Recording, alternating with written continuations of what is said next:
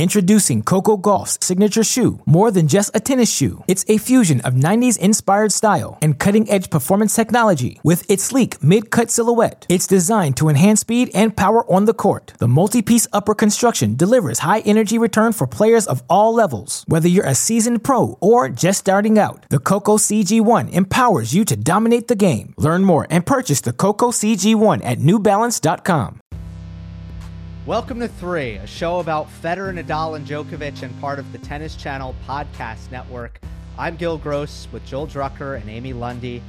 This is a show that is meaningful and uh, one that, man, brings a lot. Uh, Roger Federer has announced that Laver Cup next week will be the end of his competitive tennis career. Um, he announced it on social media, and and look, I just want to say right off the bat, it feels so daunting to try to say everything that we want to say about Roger Federer in this podcast. In fact, it's so daunting. We know it's impossible and it's never going to happen.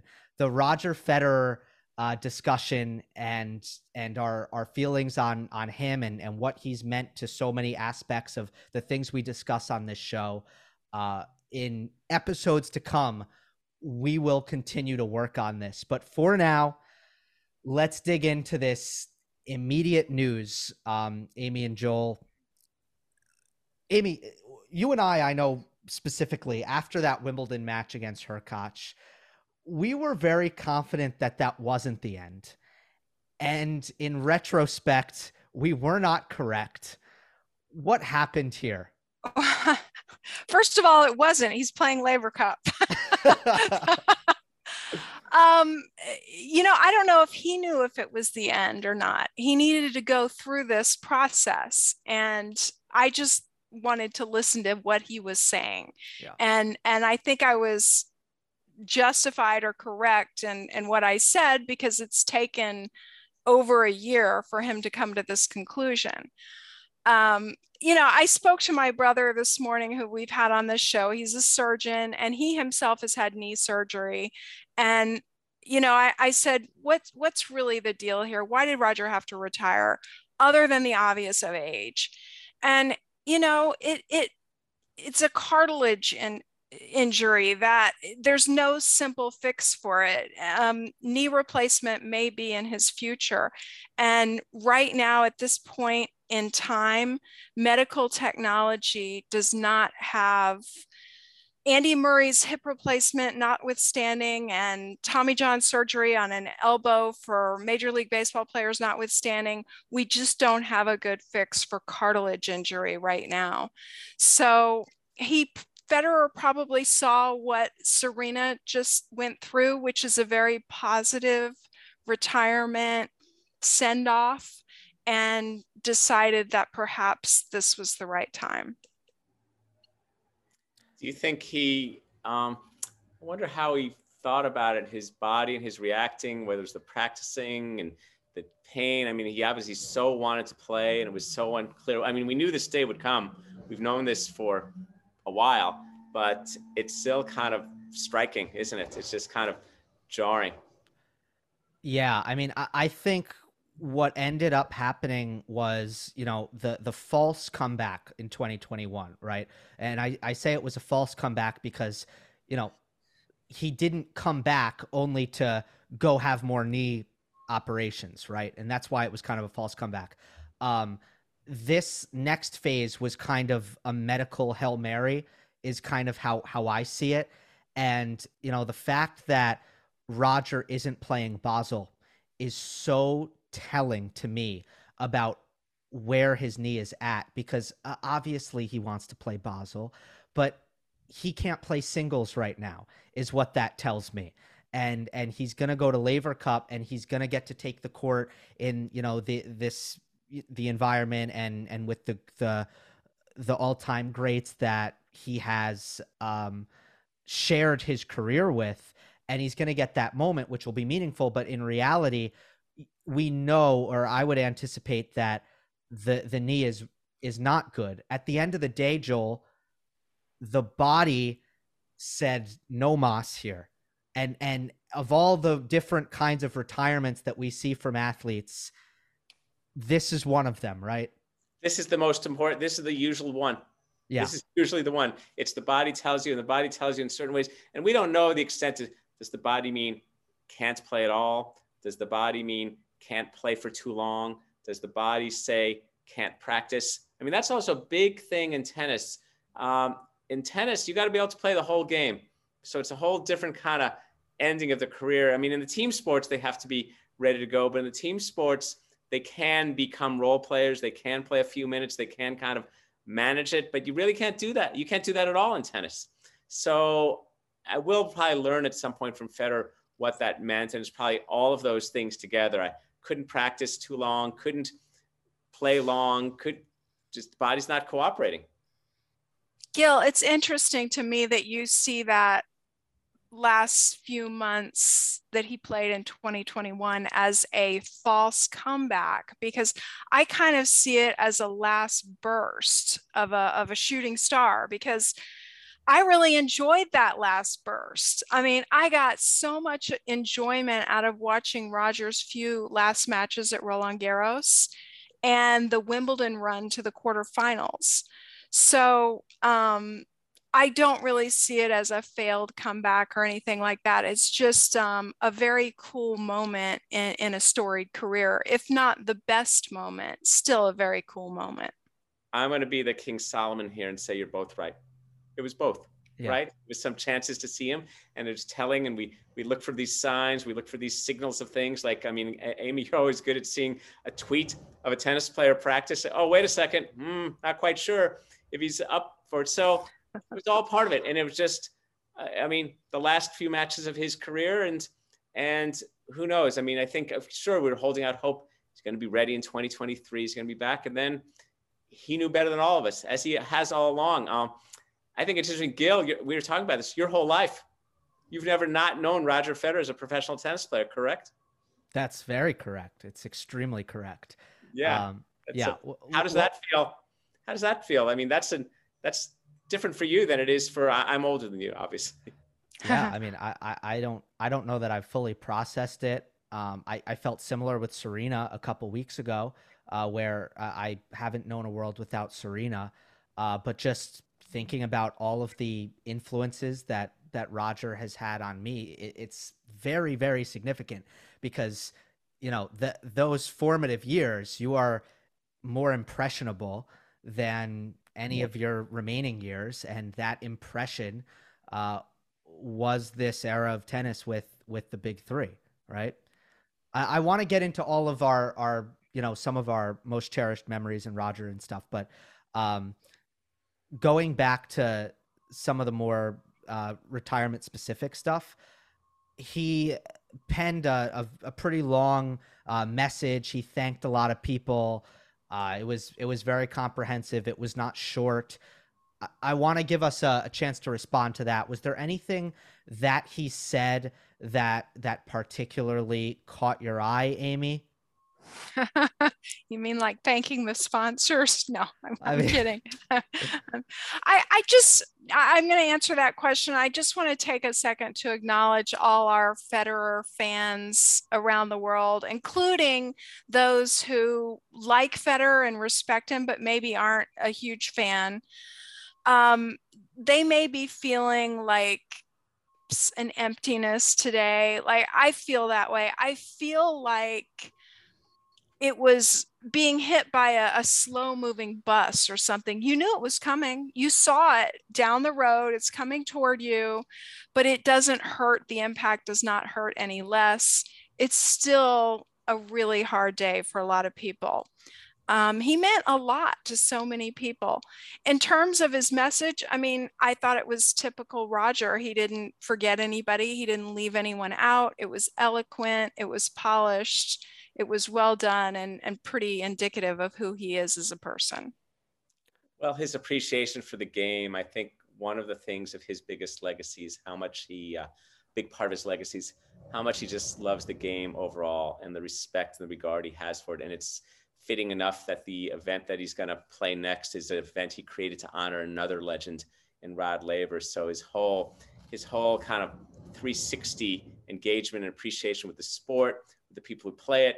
His own, I mean, look, we've seen over the years. Uh, Gill, before Amy and I met you, we were doing our podcast. And remember, Amy, that that video that we saw was on Periscope of Roger practicing, and he was like a 14 year old boy just going out to play and working on his moves and doing his stretches. And I think the joy, the joy, I mean, that's kind of nice too. I mean, we see athletes like all of us go through periods of being jaded and and being um, you know upset and and that was never Roger. I mean, there are periods obviously of of challenge and struggle for him, but never this period. Oh my God, why am I still even playing? And I mean, and so and I think he he praised his relationship with the fans for that too. Them to him, him to them, the whole tennis world. I mean, it's so global. It's no wonder this guy was once the second most popular man in the world behind Nelson Mandela. yeah. I love that nugget. And and yeah, you're right. It never felt hard for him. What stood out to me in his uh, message is that twice he went out of his way to tell everyone that he wasn't done playing tennis, that he wasn't going to play on the tour, that he wasn't going to play any grand slams, but he was not, but he was still going to play more tennis. And he said that in, I think, the second paragraph, so early. And then he ended it that, you know, he said, like, I love tennis and I will never leave it. I will always be a part of it. Um, and to me, you know, it kind of reinforced something that I've thought for a while, which is that Federer is never is not going to be dependent on the tours uh, in, in, to sanction his tennis matches. He can sanction his own match. He is a tour unto himself, and I think uh, I think we will see. You know, a part of me wants to be sad that Roger didn't get the Serena send off. You know, at Wimbledon or or wherever he would want it to be, even at Basel, whatever. Right? That he that he's not going to get that, and he's going to go to kind of this this sudden two day long in an arena um, it, it has its own charm to it, Laver Cup, but it's not Wimbledon, right?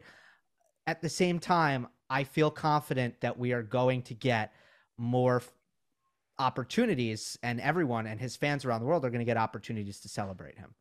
Play an exhibition. Did he play an exhibition in South America? Um, Del Potro, forty-five thousand people. What was the size of that one? You, uh, in in Cape Town, in Cape Town, he got fifty-five thousand. All right. So, all right, let's let's let's have let's start the auction. Uh, do I hear 60? There's yeah. What do you think? What do you guys think? You think do you think could Roger Federer play tennis in front of 100,000 people? Well, he's doing something with the princess, right? Um, Kate Middleton. He's doing a charity thing with her coming up. So between the two of them, that could be pretty big. I wonder if Federer could fill a stadium of 100,000 people. He could play with Bill Gates. You know, like he, yeah. like the time I saw him play some exhibition with Bill Gates against, uh, I forget who else was in it, but uh, I don't know. I, I, that, that is nice to hear, and it'll be interesting to see what shape that takes. That said, that said, the the competitive Rogers we know him, I think we won't be uh, that sad. Gill, can I say something about Laver Cup? Um, yes, it, it, ideally Roger would have said goodbye at Wimbledon, but they did just have this Wimbledon ceremony, and he showed up in a suit and looked fantastic and was feted and and all that. Um, but there is something special and cool about Laver Cup. You know, let's forget the marketing and business aspects that he was involved in launching it. No that's that's just sort of what it is. But what is the cool thing about saying goodbye at this particular event at this particular time that relates to our show? They're all going to be there that's right. What perfect, right? Because just as he, of course, has his own legacy and achievements and accomplishments, he is also part of this triumvirate that is unprecedented in sport. So, in a way, it does kind of fit. And I think it's fabulous that hopefully, if, if everything's okay with Nadal and his wife and all that, hopefully Djokovic and Nadal will be there to, to properly celebrate him. Yeah, a, part of me wonders if Nadal would have even gone had Roger Federer not made this announcement. Well, that's true. We were talking about that last time. We were wondering about what Nadal's autumn is going to be like, and then we said, "Well, it's a plane to London, and let's see." And yeah, so right, it's kind of like a, uh, it's like the Beatles on the rooftop, or one kind of look at them to see together. Boy, that's going to be some uh, some set of photo ops and doubles and practice. And and the great thing is the Laver Cup kind of configured itself for that kind of inside look at these tennis players, all the cameras and the talking and the coaching. And uh, yeah, that's going to be really fun to see. And I think it's going to show yet again Roger's delight in tennis in all of its formats. Introducing Coco Gauff's signature shoe, more than just a tennis shoe. It's a fusion of 90s inspired style and cutting edge performance technology with its sleek mid cut silhouette. It's designed to enhance speed and power on the court. The multi piece upper construction delivers high energy return for players of all levels. Whether you're a seasoned pro or just starting out, the Coco CG1 empowers you to dominate the game. Learn more and purchase the Coco CG1 at newbalance.com. When you need mealtime inspiration, it's worth shopping Kroger, where you'll find over 30,000 mouthwatering choices that excite your inner foodie. And no matter what tasty choice you make, you'll enjoy our everyday low prices, plus extra ways to save, like digital coupons worth over $600 each week. You can also save up to $1 off per gallon at the pump with fuel points. More savings and more inspiring flavors make shopping Kroger worth it every time. Kroger, fresh for everyone. Fuel restrictions apply. Yeah, absolutely. Let's uh let's transition maybe to and I think this will be a, an easier thing to talk about um, and an easier thing to listen to as well and, and watch uh, for everyone. Uh, what what r- makes Roger Federer so so unique and special to this game? And uh, a lot of people are going to talk about the numbers. The numbers are cool. We all know the numbers for for each one of the big three. Uh, but going beyond that, uh, th- there is something incredibly connective and uh, something infectious uh, where the tennis itself that Roger was able to play was something that meant a lot and was very gravitational for a lot of players out there. Joel, what do you think that thing was about? You know, why why was Federer's tennis itself uh, so fan friendly? Federer's game was as complete as any player who played, and so what you get to see, the fun of tennis is seeing players smoothly win many points in many ways. And who created more of a highlight reel of different ways, of different combinations, of different sequences? We like seeing that and doing it with such with such grace and balance. I mean, people who didn't even know tennis at all could connect with what Federer did on the court. The Baryshnikov movements, the smoothness, um, all these different ways and these different ways. And also there was something very um, clinical in a comfortable way. Like I've written about this a million times. Federer's opponents, even themselves, even the people he beat, they weren't so much beaten. You play Nadal, you're competing.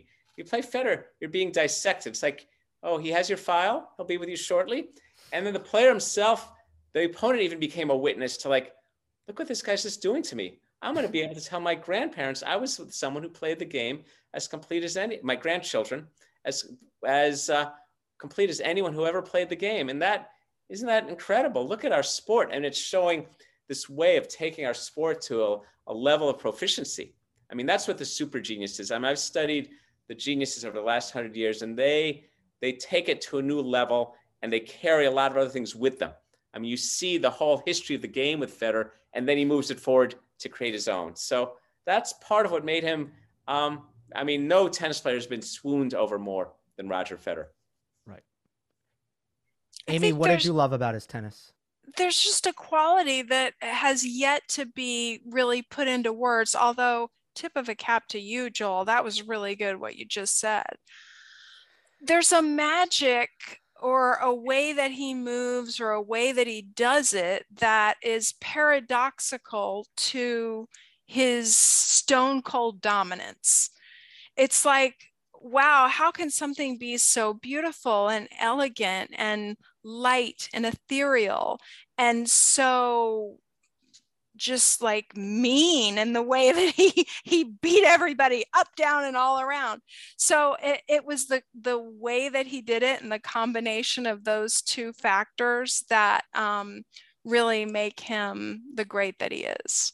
Well in that sense and you look at other athletes muhammad ali was the float like a butterfly sting like a bee and federer federer yeah it's it's interesting. I mean there is power and certainly plenty of power particularly if you get even granular, the serve and the forehand, and these were these were significant weapons that he had. I mean, the case could be made that that's the best forehand ever, maybe. But did it? But did it look? It was powerful, but did it look hard? Did well, it, that's that's did, what that's, did he did he grit? Did he have to grit his teeth? Was there? You know, was it didn't look? Was hard. there a noise? Was there Was a there- grunt? exactly- No. no. Joy excellence was he in any was he was he sweating? No. Um, I, I think there's there is uh, I don't want to say an obsession, but but there is something to be said for athletes who make it look easy. I think Steph Curry is kind of a, a Roger Federer parallel in that way. You know, where there's not a lot of strain there, and there's an efficiency. I think efficiency was a big deal. Uh, efficiency of movement, efficiency of uh, finishing points on his own terms, um, shortening points even uh, when necessary. Everything was done in a way that was the the shortest and most productive way possible, the most efficient way possible. And there's an idealism to that. Like I, as a player, fell into that. Um, you know, when I was a young player, there was a point in time where I was like, what do I want my game to be? I, I want it to be like that. Um, I want to hit aces, come to net, hit beautiful drop volleys, hit forehand winners on my plus one balls. Like I want everything to look perfect. Like I wanted that.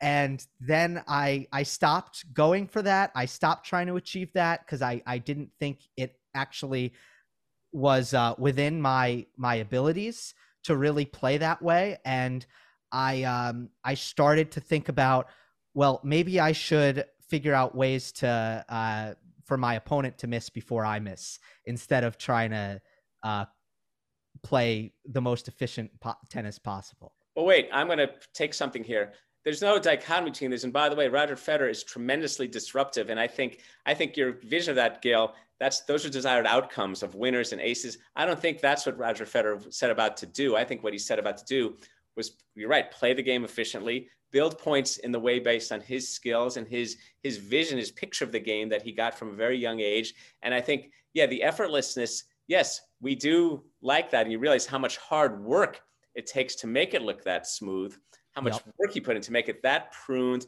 that efficient. I mean, of course he had to deal with Mercedes, right? I mean, it's like it is incredible, well chiseled, well crafted, but um, he did. He was a disruptor. I mean, Federer would. Federer, you know, it's funny. I did an article a few years ago called "Winning Ugly Revisited," and I talked to Brad Gilbert about winning ugly. And I said, I want to talk to you, Brad, about this guy. He sometimes he chips his foreign returns, he slices his backhand, he he serves pretty well, but not as fast as a lot of the other guys. He says, Yeah, I know who you're talking about. That's Roger. Winning ugly pretty. Winning ugly, you know, the short slice backhand, the wide slice serve, the occasional. I mean, he kind of ditched at a certain point the the chip charge, the SABR, the chip charge return, doing all these little things. This kind of like he's kind of like cutting you apart. He's kind of carving you to ribbons in certain ways. And then boom, the forehand, the forehand can really terminate. But it's very, very attractive. Yeah. It, how many times did you watch a Federer match over the course of his career and go, I had no idea that he had knew how to do that or that he could do it so artfully. Um, I mean, I just thought that the forehand was was something into itself. I mean, who among us hasn't gone out on the court and tried to emulate to the head still looking at the hand down to the frame of exactly what Roger was doing with his forehand the the turn of the wrist the finish the follow through I mean, I right now, just as an aside, I'm I'm working on an article about Emma Raducanu and how you know she's got these blisters um, that she's been dealing with on her hands, and I I think she's working very hard and and giving herself blisters, just hitting ball after ball after ball. Did Roger Federer ever have a blister? I mean, it's just like perfection in every you know detail. Always the thing with Federer, and we could, if you want, we could talk more about this too. Also, um, watching him around tournaments for more than 20 years, always downhill, always this sense, like this whole way he managed the whole energy of being expected to be good. Obviously, you know, this first two years he had to work to find his, you know, find it. It took him a little while before he hit the high gear, but never looking rushed and kind of like the way. I mean, I've learned this from tennis lessons. You have more time than you think. Always have more time than you think, both to hit the ball, to prepare for it. Why, why, why rush when you could just be there? I mean, a little bit makes you think of Wayne Gretzky from hockey. Just mm-hmm. his awareness of it, his his present mindedness, his comfort. I mean, I've seen this guy in buffet lines just kind of hanging out with his, you know, tray waiting to get his salad. I mean, you see him at the uh, at Wimbledon. They have this big media day, and you got to go through this whole gauntlet of of broadcast interviews where a lot of us are asking the same questions in their different languages, and he's just all he's completely chilled out with it, and he he he recognizes that, and that's kind of who he is, regardless of being number one in the world or not. Just this whole downhill. I mean, I've heard stories from people who've who've had to reshoot something with him when the camera died, and he's fine to do it again. I mean, he's just so chill, just finding the the chill. And then, as you said, Amy, the game is not the game is not going out there and swatting balls on a Sunday morning with your buddy. I mean, the game. I mean, we've seen enough. Uh, the great thing about Federer, I think we're gonna. There's enough footage. We're in an era of some great footage, like the mm-hmm. Tennis Strokes of Genius documentary that Jon Wertheim worked on and was produced, and other ones you show right up close. It's not. It's a tough game. You got Nadal, you got Novak, you got all these guys hitting to you. You got to move. Yeah. Um, as much as uh, we have a, a, you know, we we try to encapsulate what Roger Federer was about uh, from an outsider's perspective. It's always a personal journey, right? So let's get into that a little bit and kind of our experiences with with Roger Federer from uh, from a personal standpoint. Um, Amy, maybe we start with you. Uh, are there Roger Federer memories that that are very specific to you that stick out that perhaps came to mind today when you realized that that it was uh, going to be over very quickly?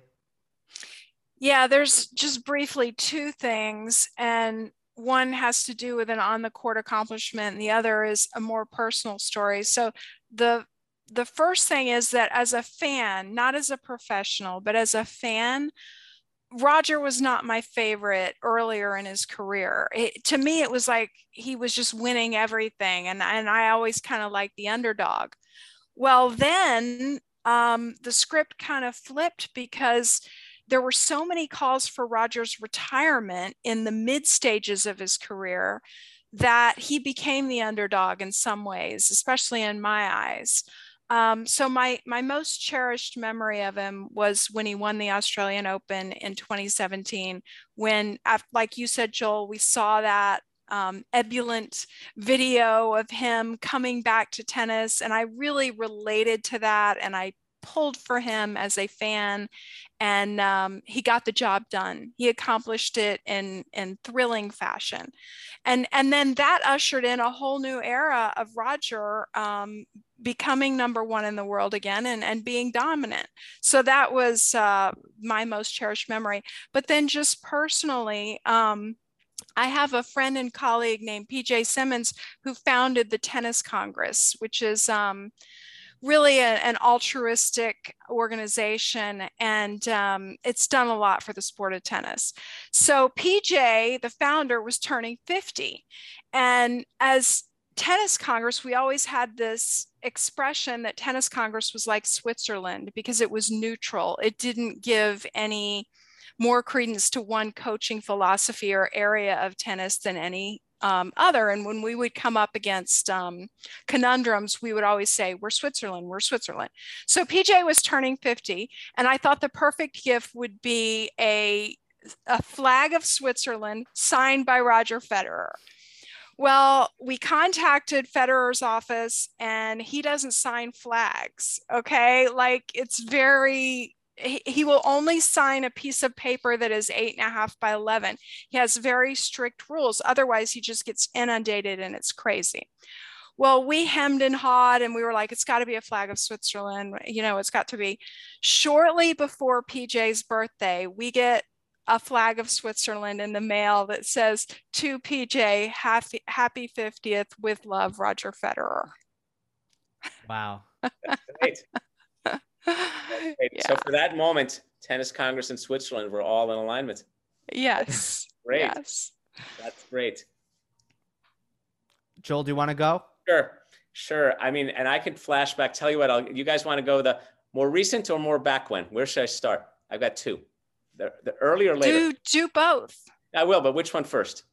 The Early more first. recent.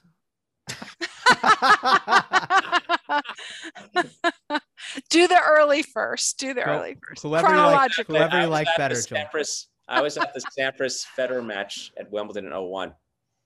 And that was and and I and we we knew before, you know, it's funny.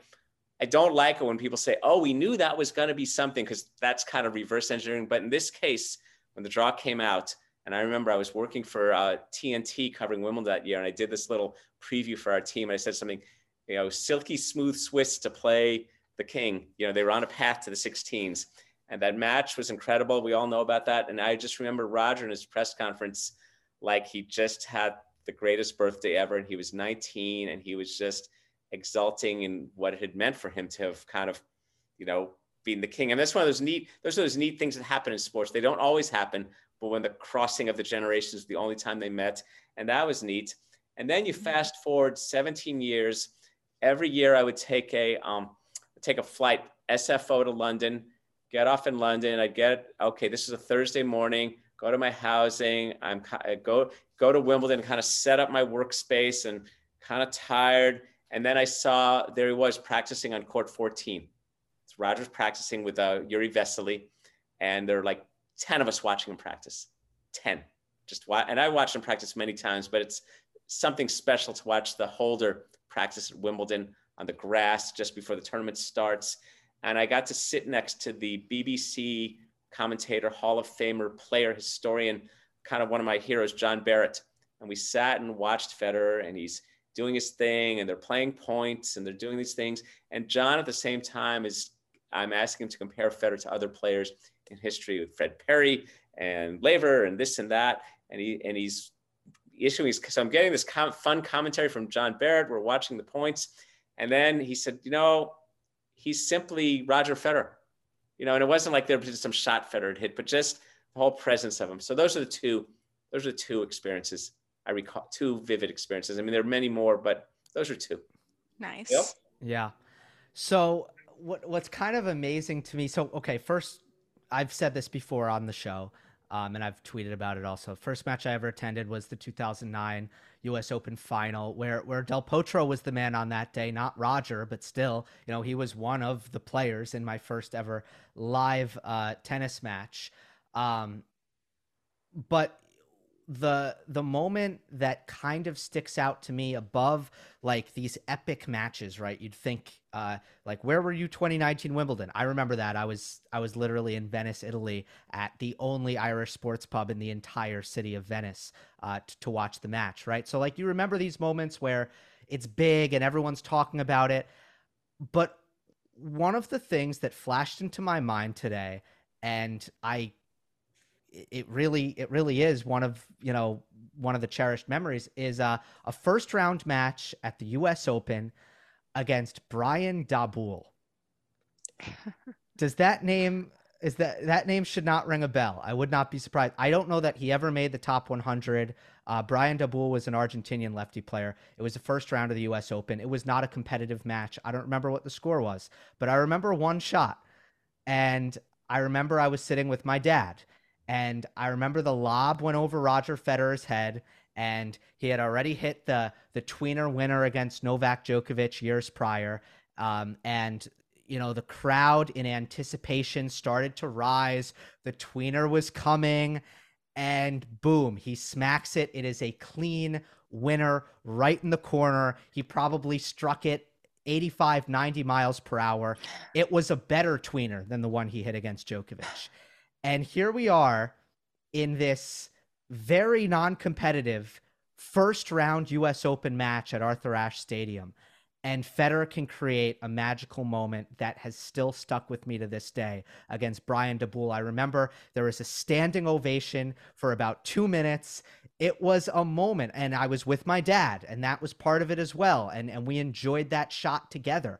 So the gravitational pull of Roger uh, wasn't always, it didn't need to be a major final, it didn't need to be an epic match. He could deliver these moments unto himself and uh, that was one that uh, that was uh, particularly meaningful that I thought about today. Of many, lots lots of other memories and lots of other ways of that. I mean, we'll be delving into this more in shows to come about shots and sequences and evolution. I mean, that's the other thing. That's a subplot. I won't belabor it now, but uh, Roger got better. Think about that. Mm-hmm. Think about that. That's inspiring. Yeah, it is. Yeah. We we all have the capacity to change, and we know that because we can see what Roger Federer did. A lot of people are going to be asking us about the show, which of course yeah. uh, was was uh, started, and you know our goal was to uh, discuss and chronicle the careers of Roger Federer, Rafael, uh, Nadal, and Novak Djokovic uh, as as active players uh, originally. And now that uh, we'll have two active players in the fold and one retired player, I think we should have this conversation, which, by the way, we have not really had off air. I mean, we've talked about it periodically, but we haven't talked about it today. Uh, so, I mean, Joel, I, I know that you feel like a, a player who stops playing never goes away as a discussion point. Well, yes, but it's interesting. Wow, it's interesting. Look at this. We're having like a business meeting on the air. I like and so, but I think, for example, I think here we can actually engage in some candor to the whole audience. Three was never them. Three is us. We're the so we're gonna. I guess we're gonna see. Yeah, I mean, Federer's a, it'll be a discussion point, but obviously we need to kind of have some thoughts about how that how that continues and and what we wish to talk about and how you know things evolve with Novak and and Rafa and etc. Also, it kind of makes me think of oh, is Roger is he just going to vanish? What's he going? What else is he going to do? You know, it's always interesting with Federer. It's so interesting how someone is so reliable yet creative, right? Like for mm-hmm. example, as Federer's career evolved and he was a very reliable player. Well, who'd have thought it? Oh, okay, bigger racket, um, new improved backhand, create the Laver Cup. So you know, put on an exhibition in front of 55,000 people. so who knows? I'm not sure what he's going to go. What's going to happen? Yes, and I think the world has seen a lot of change lately. You know, the queen passed away, which people have a lot of really complicated feelings about. And and that was another event that we knew was coming and yet it was profound when it did happen. Um, I, the answer to are we going to continue the show? Yes. What form will the show take? The answer is I don't know. I'm not sure. And and it's okay not to have all the answers right on this day that Roger Federer announced his retirement. But one thing I do know we want to celebrate this moment and we want to give Federer his due and and the Federer fans and and all the things that they saw in him we want to celebrate this moment so we're going to do that right now and then what comes in the next few weeks and months we'll figure it out yeah absolutely there's so much more to discuss and in terms of the show I was going to use the exact same phrase we'll figure it out Um, and and yeah, there are three of us, which is convenient, right, Joel? So that's right. That was the point, of course. That's what we meant all along. all along. That's right. That's the plot device. Yeah, they were just yeah. the they were just the, the, the, MacGuffin. They were just the path on the way. Yeah, we're the three. Now it can be revealed. What is Roger Federer going to do moving forward? Uh, how has he influenced uh, the game in terms of what the future of tennis looks like? Uh, you know, what what do some of his biggest and most important matches uh, teach us and tell us, and and you know what can we revisit about those things? Again, uh, lots more to come, plenty more to discuss. Uh, but for now, that'll do it for this episode of three. Remember, we're available on all podcast platforms. We appreciate it if you leave a rating and a review on Apple. And we will see you next time. Oh, if you're watching on YouTube, like, comment, and subscribe. And we will see you next time on the next episode of three.